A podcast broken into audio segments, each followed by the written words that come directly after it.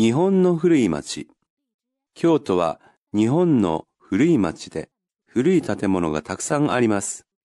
お寺や神社が多いので一年中いろいろな祭りがあります。特に有名なのは5月の葵祭りと7月の祇園祭りと10月の時代祭りです。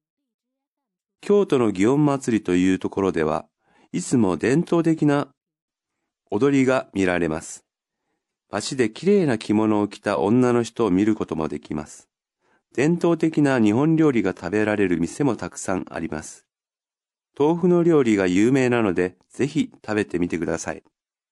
京都は有名な観光地なので、一年中たくさんの観光客が来ます。桜の花が咲く春と、木の葉が赤や黄色に変わる秋は特に綺麗な季節です。その頃は観光客がとても多いので、ホテルを早く予約した方がいいですよ。京都はいつでも誰でも楽しめるところですから、皆さんぜひ一度来てみてください。祭り。葵祭り。祇園祭り。時代祭り。時代祭。